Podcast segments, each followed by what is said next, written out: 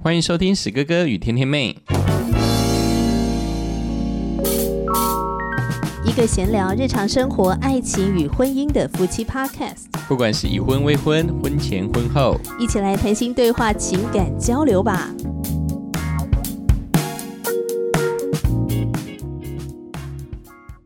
欢迎收听史哥哥与天天妹，我是史哥哥，我是天天妹。那上一集节目呢，就是盘点到我们两个人的不同之处，个性啊、脾气啊跟特质啊，对。那今天呢，来盘点一下生活习惯有什么不同。哇，这生活习惯就多咯。而且我觉得通常呢，造成那个婚姻生活、夫妻关系冲突，就是在于生活的差异。对，那我跟史哥哥，因为我们俩的个性特质非常的不一样，南辕北辙。对，所以其实也连带着我们的生活习惯有非常大的不同。好比说，史哥很在乎东西的实用性。对，最重要就是能省钱、有用。当然呢，不仅买东西，连吃东西也是一样，要 CP 值高。不能贵，我哪一个地方都可以吃，环境很脏的地方也可以照吃不误，反正旁边有蟑螂爬、老鼠爬，我也不会觉得在意。重点是还要好吃，对，还好吃，重点根本不管它什么环境呢，反正我吃的是那个食物，那食物上面没有东西就好了，管它旁边蟑螂那边跑。你有一次带我去吃一家很好吃的，应该是猪脚饭吧，是不是啊？对，猪脚饭还好吧，那环境我觉得还好。然后的确是客人非常多，生意真的非常好。那天是大排长龙，做外带的人很多。那我们是内用。在那个民族西路那边。对，然后进去吃的时候呢，那个环境我就觉得，就是地上很黏腻，就是走路的时候你就觉得黏黏的。他这家店已经改了，这家店已经换了装潢了，已经有很大的改善了。然后你坐在位置上面的时候，我就觉得浑身不自在。然后我就一直看着旁边，就是左右的环境，然后就看到了蟑螂在那边爬。我就跟史哥哥说：“蟑螂，你看那边蟑螂。”然后史哥哥完全不为所动。因为那家店蛮特别，因为它可能是因为香气太过浓郁这样子。那地板真的是非常的油腻。地板油腻之外，它的整个那个料理的厨台上面也非常的油腻，这样子，可能你跟我之间的一个需求就不太一样。那我是觉得好吃就好了，管它的。对，你的重点是好吃，重点是好吃。那价格我能接受，那环境怎样，那就算了吧。所以后来只要我有问你说老公你最近有吃什么，或者说你要带我去吃哪里好吃的，然后我就会先再追问一个问题说，那请问那个环境如何。所以我之后自动就会删除有一些店，就是我们两个去吃饭的时候，有些店我就自动删除，因为我就知道这种店那个你绝对不会接受的，因为这个环境实在太过恶劣了，或者是它那个店小吃就在旁边路旁边这样子，随时那废气呢，那机动摩托车都会跑来跑去。对这种店的环境，你就已经是不会同意，那我自动就会删除那种店，就我们不会去，我们就不要去哈。然后像有一次约会的时候呢，你就特别找了那个音乐餐厅。对，好浪漫哦。对我来说，真的是。这是你的史前第一次吗？对，我没有去过音乐餐厅，我记得那时候在东区吧。我很少去那种店，很漂亮，然后吃的餐点很精致，然后旁边就有人弹钢琴，然后唱歌这样。对，总是要有一个场所可以配合你的那种高贵气质嘛。谢谢老公的赞美。没错。之后结婚之后，这种店呢就自动被我删除了。那我必须现在清点，我下次还要再去一次。好像不是哦。那有2次去什么音乐餐，还有一次在台大附近买。对，就你的实用性体现在你的日常用品、吃东西的这个事情上面。任何部分，不仅是吃的，任何部分都一样。像我就不太会买什么太实用的，当然也是会啦，有实用的，也是生活当中一些我们两个会用到的日常用品，但也是很实用。但除了买实用性的之外呢，我很注重就是生活上的一些环境的美观。对啊，所以我会去，对，我会去买那个环境艺术感。人造假花这种东西就铁定你不会买。对啊，什么买一些什么画作吧。那我问你，我那时候买那个人造假花，然后贴在厕所，而且还是请你帮我施工把它贴到厕所里面，因为它是立体的。对，那你那时候看到的时候有觉得傻眼吗？那时候其实我对我 来说真的蛮困窘的。刚开始我是非常反对了，因为我觉得还要再去黏，还要去做一些工程，对、这样子我觉得很麻烦。而且说实在，因为我也知道说这种人造的东西，尤其是面对窗户，它东西事实上、只要经过一段时间，那它就会开始、就是一些结构上面已经就开始、崩落了。但是我觉得有一个部分我还是愿意去做，是因为很多的公共建筑物里面，他们设法把他们的空间把它提升有一种艺术的美感。那我觉得在我们家庭的布置当中，我也觉得是可以这样做，只不过是怎么去施工，怎么去安装它。因为我本身比较没有说艺术细胞，所以我会很害怕说做不好。那但事实上之后把那个假花弄上去之后，我是有感觉到好像提升了我们家的一些气质吧。那也很多人来家里参观，也觉得蛮特别的，因为它就是那个相框假花这样子，我觉得还蛮美的，蛮有气质的。对啊，那你之前不是好像去年就是也买了一个什么拼装的什么图画？对，就图画、我也觉得那时候很好笑。你那时候不是就说那什么墙壁，我们的客厅墙壁太单调了。我想说单调很好啊，很好清啊，单调。对，因为我在这边要强调，我们家那个墙壁的维持是史哥哥在维持的，他都会定期去刷油漆，把哪边脏脏的他就把它漆一漆，这样就把它漆一漆啦。之前会想说啊，单调有什么单调？单调就是好保持啊，好清洁啊。贴了几张艺术画，我觉得还蛮不错的。虽然那时候在施工的时候还心里还蛮呕的，说我这样怎么黏啊，黏得不好，对啊，黏不好我还会觉得说再把它撕掉，再重新黏。那事实上呢，就会又花一些时间。我事实上很不喜欢花在一些艺术品上面的装修，对我来说，因为我也害怕是没有办法去驾驭它。哦、是。听到这边可能有一些人会以为说天天妹注重家庭的美观啊，艺术性啊，可能就会很喜欢摆一些物品，或者说一些收藏品等等的，那是不是容易囤东西？这一点呢，我跟史哥哥就非常的不一样哦。相反，我是一个很重视断舍离的人，一旦我发现我大概一年内不会用这个东西，我就会想要，对，我就会想把它丢掉。对，史哥哥没有，或者送人之类的。史哥哥没有常穿的衣服，丢掉。那个塑胶袋丢掉。对，一些生活的用品，我就会想办法把它清掉，这样子。对，那我就是会堆一些东西，塑胶袋多堆，橡皮筋多堆。我印象中丢掉你最多东西应该是我们搬家那个时候，就旧的衣服、还有你之前囤了很多有的没的药膏，跟很多那个就是都已经断水的那些笔根本就不能写了、然后还堆在你的柜子里面，我就都把它丢掉。对啊，就是真的丢很多东西。对啊，就是史哥哥就会买一堆东西，大部分是吃的，就堆在那边。对，然后还有过期的吃的罐头都把它丢了，想把它直接都把它囤在那边，好像随时害怕呢世界大战来了，我们要赶快呢再活几天的生命一样。那天天妹就随时在那边去看说，我们有没有多出来什么东西？这有没有过期？好，丢掉。那死哥哥就是说不能，那个还可以吃，那个还可以吃。过期了还是可以吃，所以呢，天天妹就是会偷偷的把它丢掉。哪有？我如果丢的话，我都会经过你的同意，好不好？像比方说，我记得我那时候整理你的衣柜，就很多你根本没有在穿的衣服，我就说老公，我可以把它剪成抹布吗？就把它当抹布用。不然我们常常都剪成一块一块的。我们常常都做一些很好笑的事，就是天天妹都说，我们家的那个浴室的抹布太脏，她就把它丢掉。那丢掉之后，我就在垃圾桶之后看到之后就把它捡回来，捡回来之后再洗一洗、刷一刷，之后又回到原来的地方。你为什么啊？继续再把它丢掉。对啊，你为什么啊？那一块丢不掉的抹布到底怎么一回事？到底为什么要捡回来啦？你会觉得我抹不多，奇怪怎么这又回来了对，因为我都要从那说到从里捡回来我想说我不是丢掉了吗为什么又看到它的存在在这边对，就囤东西这件事情然后还有那个冰箱也是我很害怕，就是冰箱塞满的食物真的很害怕一大堆食物，什么买之前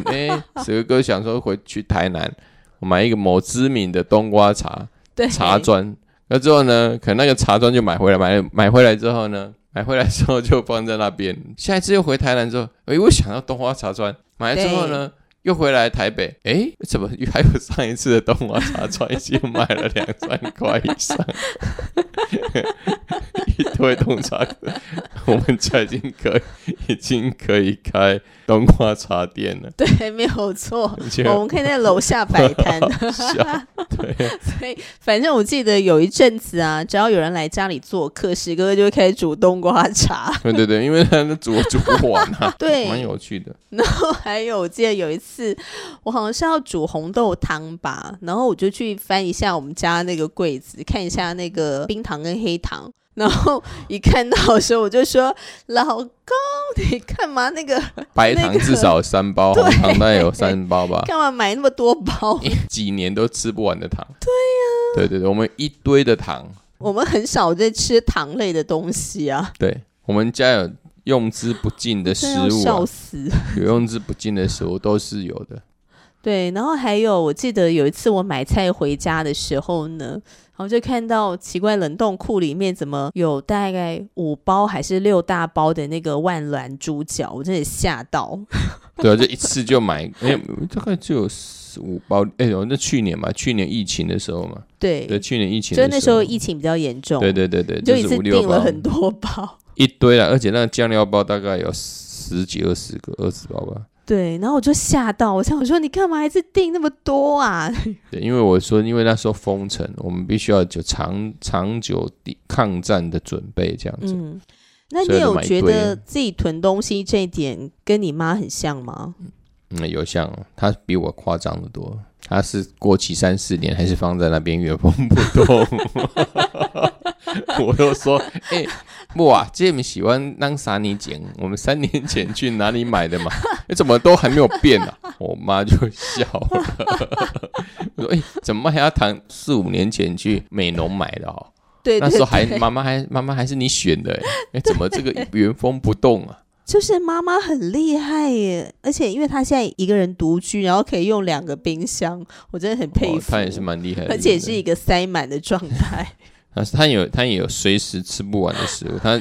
他有准备那个当台湾遇到核子武器攻击的时候，他还可以活很久的一种存量这样子足不出户，然后还可以活很久，这也可以跟我们说我们每一个人的习惯也跟他的原生家庭有很大的关系啊。不过但是你也没有像你的妈妈，我觉得这件事情就很有趣，或许我们可以再开一集节目来聊这个，就是我们生命当中的重要他人对我们的影响是什么，因为像我妈妈也是我生命中的重要他人，我妈还是很会囤东西而且她非常的喜欢囤一些罐子，对，就是大大小小的罐子就囤在那边，然后我跟我姐都非常想把它丢掉，但如果要丢的时候呢，她就会开始碎念那因为我妈喜欢囤东西，所以我就决定我要走另外一个路线，就是一定要断舍离当然我们刚才讨论的也并不是说史哥哥只会囤积而已，重点我们是要回到关键实用性，对，像我们家的各个电器各个插头我们都有专属的开关，你怎么那么重视，是因为重视安全性吧应该来说，因为我相信就是一般人会觉得说我们就把电芯插在插座上应该都没问题，但是就是有研究有统计，事实上我们很多电器它插在插头它就是会隐形耗电，为了让家庭的用电就是能到最节约的状况，你是说安全开关也是可以带来省电的效果？对，它就是一个省电的一个效果。还有像一般最容易带来夫妻冲突的还有一个就是金钱，金钱的使用，对于金钱的想法不一样，对，我是比较怕没有钱的状态，就对钱比较没安全感，危机感比较重那我还好诶，我好像就是那种要等到可能真的会有喝西北风的危机出现的时候，我好像才会怕。嗯哼，那目前还没有出现。当然还是回归一个原生家庭的关系嘛，因为成长历程当中比较常常遇到一些金钱比较缺乏比较拮据的状态吧，可能这也造成我这样子的心里面的一个危机感。当然你说这种金钱危机感也反映着很蛮有趣的刚才的生活习惯上，为什么会囤东西，就是因为你有常有危机感嘛就钱赶快去买一些东西，罐头啦，有一些东西，反正阿里不达的东西全部，然后要趁它便宜的时候，对对对，买很多，而且要它打折，它一定要打折。那我算一算之后，哎，不错耶，难得耶，反正就买多一点嘛，没什么差嘛。因为平时的价格可能 一次折扣可能就折了20-30块钱，对我来说当然是合理的。对对对，其实说到金钱的话，因为其实我们的金钱观是还蛮雷同的，因为我们两个都是基督徒嘛，对。但是呢，对于这个购买东西就很不一样。对，像我记得呢，我们两个出去旅游，那我记得有一次我们要去旅游的这个地点呢，当地有卖一家那个馄饨是很好吃的。哦，对啊对啊对啊。然后我们就特地带了那个叫做是什么啊？保冰袋。对对对，保冰袋去。对对对。然后我们两个就讨论买几盒。然后你就说买个6-7盒，对，我说干嘛，我们买2盒就好了我们又吃不完，到时候就囤在冷冻库里面。然后你就觉得说哎，难得去一趟就是要买多一点回来 啊，因为那一家店你在网络上去订它也是要2-3个月才会到，那你如果去买1-2盒，你基本上吃个2-3天也是吃完。如果我们已经到那一家店了又有保冷袋的话，那原则上我们就买多一点嘛，我们就不会觉得说啊怎么那时候买的不够多，会觉得可惜啦。像我的话我就会觉得说没关系啊，就吃刚刚好就好了，就是好像也不用吃太多。那主要是觉得它好吃，然后买一点点我觉得也很 OK。 就我们两个在购买东西也很不一样。对对对，就像上一次去花莲买剥皮辣椒就买2罐嘛，从花莲回来不久就煮好几次了。结果有一次呢就想一想说我们再吃剥皮辣椒鸡，结果去看一看说哎，奇怪怎么已经没了，被我们煮光光的。对，那时候我们就想啊，早知道就买一次就买6罐好了，买多一点啊，不然的话当不够的时候就想一想那时候为什么还要，那就有保存期限的问题啊。对啊，而且我们家冰箱又没有很大。没有，那罐头还好啦，那罐头不用冰了。好啊，那其实从上一集到这一集就是盘点史哥跟天天妹我们两个个性啊真的有蛮多的差异其实这些差异在面对生活大大小小事情的时候很容易会出现婚姻危机对对对，这个东西好像说可笑也是很可笑，但是对有一些夫妻来说这可能会引发很大的冲突。那讲到这边呢也会蛮想要聊一下，就是说哎，为什么有的个性差异很大的夫妻能够走得下去，但是有的呢就走不下去，就是说到底是磨合还是不适合，就到底是其实是你们是可以磨合的，是互补的，还是真的不适合。这个好像也是很多人在讨论的。到底什么叫做你们是可以磨合的来，那什么又叫做不适合，就你自己怎么看待。很多东西的磨合我觉得是磨合代表一个接纳也是一种忍耐。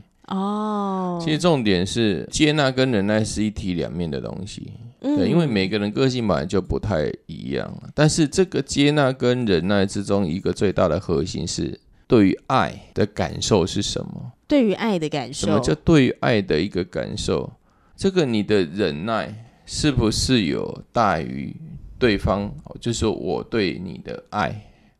这是有差的。当我们两个人爱的成分也就是爱的深度很深，其实事实上你的忍耐或是接纳这个都是 OK 的。但是如果我们平时所谓的爱的成分不够，一直被消磨，慢慢的在婚姻之前的浓情蜜意可能就被婚后的这一些两个不同的习惯都消磨殆尽了，那就有可能就没有办法磨合了，就是不适合了。为什么不适合了？因为爱已经已经消融了，已经没有了，所以当然没有办法磨合，就变成不适合。我还是回到一个情感的最重要的一个核心，就是彼此爱的深度如何一直不断的在每天彼此增进，这个可能才是最大的核心。应该也不是说因为我跟他不一样，事实上每一个人就算是我们身旁的另一半，一定是绝对跟我们有很不同的特质才会彼此吸引。但是为什么最后我们会搞到仇人相厌？我相信是因为这个爱被磨掉了。而这个爱重点是说，我们如何每天去经营它，如何每天一点一滴去增进它。我觉得这才是核心啊。所以通常走不下去了，或是磨合不下去了，可能很多时候就是那个爱也消失殆尽了。那我自己的看法是呢，就你刚刚在讲的时候，我也想到，就是我觉得能磨合跟不适合中间有一个差异点，是在于你有没有欣赏。就如果你有办法欣赏的话，你就比较能够磨合。就好比说史哥哥的个性比较未雨绸缪，那很多时候未雨绸缪的个性事先预备比较谨慎，这是很好的特质。但是在某些时刻的时候其实也是很烦哦也是很烦哦。尤其是我的个性又是比较随性，我就会觉得说干嘛想这么多啊，干嘛那么紧张啊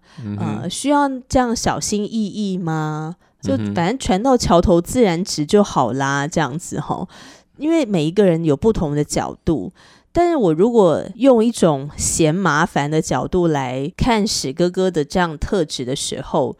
那这不是欣赏了，那我就没有办法接纳，我就没有办法跟史哥哥磨合。可是如果我是用一个欣赏的，就是哇，老公你的这样的一个特质让我好有安全感哦，因为我是一个很这个随遇而安，有时候有点慢慢的，然后少跟进这样，但因为你的谨慎就可以帮助我，所以这就是一个欣赏。那当我用欣赏的时候，我就觉得这个就是可以磨合，它就会是一个互补。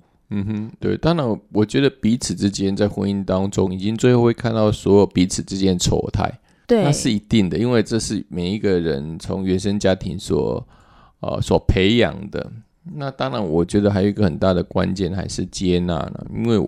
为每一个人的个性我想是很难改变，不然的话怎么会有江山易改本性难移呢？而事实上接纳你另外一半的全部也是在这个婚姻当中的舍己的一个课业了。我觉得这是很重要，因为本来就是没有一个完全的人，因为完全人不存在。当然在我与天天妹的信仰当中，就耶稣基督才是个完全人嘛。但既然他是这样的接纳我们，事实上在夫妻关系之中，因为常在圣经里面有讲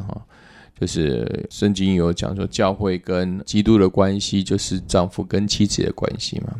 那我们如何彼此在家庭里面合而为一，我相信是一种接纳。而这个接纳的最重要的争议还是在于爱，如果没有爱是很难接纳，也很难包容，更不用是忍耐。而这爱里面还有感谢，这个感谢不是因为他做了什么而让你感谢，而是他本来就是神为你所预备的另一半，相信是为了让你们生活更加的美好而把对方带到你的生命当中。那在看待另外一半的时候，你的那个心境就会很不一样，尤其是如果对方做了什么跟你想法做法差异很大，让你觉得很傻眼的事情的时候，那你还能够去接纳他，还能够去爱他。因为我觉得真的夫妻就像唇齿相依，就很容易会咬到自己的嘴唇啊，或是咬到舌头啊，大家应该都有这个经验这样，因为非常的靠近嘛，有时候会不小心的会互相伤害。但是我觉得能够磨合的伴侣就是能够欣赏，能够去爱，能够去接纳，然后去感激，还有就是我们也愿意的去做适度的一个调整跟改变。比如说史哥哥非常的重视守时，非常的重视承诺，那我虽然不是说我不重视，但是我比较容易健忘，那我就要提高警觉，就要赶快做记录，用一些的方法来帮助自己。因为我的伴侣是一个注重承诺的人，那当我会忘记要对他的承诺的时候，这是会带给伴侣伤害的啊。对，那因着爱他的缘故，所以我要提高警觉，然后还有是时候的要说对不起，是就是时候的认错跟真诚的道歉是非常重要的事情。对，这也是我们两个人在婚姻当中一直从交往以来一直维持的一个习惯，彼此之间常说感谢的话，那当然做错事当然要说对不起，对，彼此可以很尊重对方的想法，而且有时候对方对你的一些好，例如假设一个比方好了，就前几天史哥哥就在那边刷油漆，那油漆呢就在洗手台上面，就在那边洗，那洗一洗呢，它就会喷到旁边的那个碗，是在晾干的碗或是盘子。甜甜妹就跟史哥哥说，那能不能不要之后就不要在那边洗油漆刷了，这样子会污染到我们吃的东西。对啊，去厕所洗。对，结果我就去马桶洗去马桶洗，因为我觉得是对的，因为那本来就是对身体不是很好。如果我们在旁边洗，如果溅到我们的碗盘，那当我们吃下去当然觉得不好。对，那当然 也有就是伴侣在这样的沟通当中，可能就是一方的坚持，他就坚持不改而一直吵架也有可能啊，或者是说被激怒。对对对，比如说我做了什么事情，然后你觉得不太妥，然后你提出来，然后我就被激怒了，好像被拒绝了，或者是被怎么样啊，被挑剔了，被踩到地雷。对，因为我觉得这是一个，就以这个例子来说，我觉得天天妹对我来说，她所提出的这一个请求事实上是很合理的。对，我也没有被激怒什么，我觉得对对对，这样也。但是有些人会被激怒哦，这可能是他心里面的一个思考状态吧。对啊对啊，因为就是每一个人的做事方式跟观点不一样，所以我觉得能够磨合，就是我觉得那种接纳的心，就是还包含了一种怎么讲啊，在基督信仰里面所说的谦卑吧。我还是那种，对，我还是对不对？对，我还是觉得说重点是说，我相信在婚姻当中许许多多的不容易，绝对不是我们在这边三言两语。对对对，没错，因为我觉得第一个绝对没有成功 SOP， 因为每一个伴侣绝对是很不一样。但是我们要分享的，事实上就是因为就是在这个信仰有一个核心，就是信靠耶稣基督，他让我们每一个人都要学习一个很重要的功课，将生命降服于神。我们必须都要去降服于他，因为我们没有降服他，我们两个没办法连接在一起。如果没有这个信仰，我们没有办法，即使是我们的差距很少，我们也可能会吵翻天。对，这是我们在婚姻当中有一个很大的认知，就是我们因为个人的自我主义的部分，我相信我们在每一个原生家庭都是一个最独特的个体，但是在这个婚姻当中，我们就要学习彼此忍耐或彼此接纳，而这个接纳功夫，我相信是在因为这个信仰所赐给我们谦卑的心，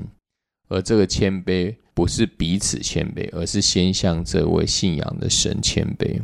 所以我们常常会看到自己的弱点还有自己的错，